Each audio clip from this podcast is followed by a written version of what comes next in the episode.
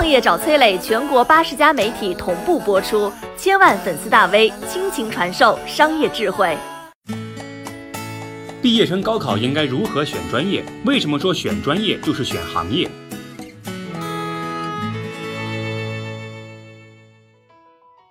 最近，大多数省份都已经开始了高考志愿的填报工作。从一九七七年恢复高考以来，已经过去了四十三年。经历了大规模招考和自主招生等一系列改革之后，高考身上改变命运的成色似乎越来越暗淡。但是，四十多年来，改变命运的大门其实从来没有关闭。高考生究竟应该如何选择大学呢？其实，选一所大学在某种程度上就是选一座城市，选一个产业。拿珠三角为例，这里既有以深圳、东莞、惠州为中心的电子计算机制造产业链，也有以深圳、广州、东莞为中心的通信设备制造产业链，还有以佛山、珠海、惠州为代表的智能家电制造业产业链。你未来想要从事哪个行业，就去选择行业所在城市去上大学去，机会往往会更多。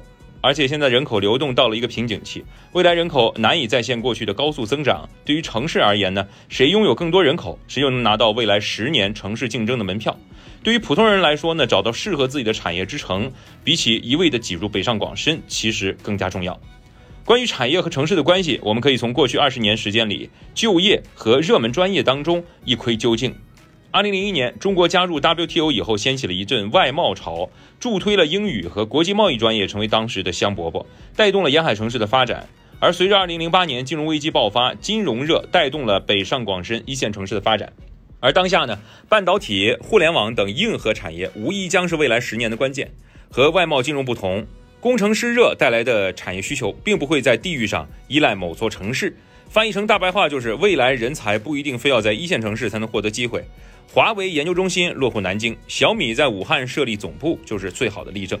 回归到普通人身上，高考如何选专业呢？三点建议：第一，围绕家庭优势选专业，利用父辈的资源优势，总好过单枪匹马的孤军奋战；第二，综合考虑城市和学校，这两点决定了你以后的关系圈和人脉圈；第三，不要盲目追求当下热门专业。你选的专业到你毕业有三四年的时间差，你怎么知道当下最火的等你毕业之后还会继续火呢？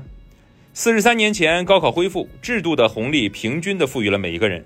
当下这个时点呢，各个城市的发展有快有慢，选择在哪个城市上车变得至关重要。因为存量博弈的时代，我们每个人的选择都是绑定在一座城市、一个行业的发展命运上的。我是商业小纸条，我在很多平台去分享过创业方面的课程和经验，比如说抖音、快手、百度、阿里、腾讯等等。我把主讲内容呢整理成一套音频课程，里面谈到了如何创业、如何做副业，以及优质的一些项目剖析等等，相信会对你有所帮助。下拉手机屏幕，在节目简介里添加我的个人微信，这套课程可以免费给你一份。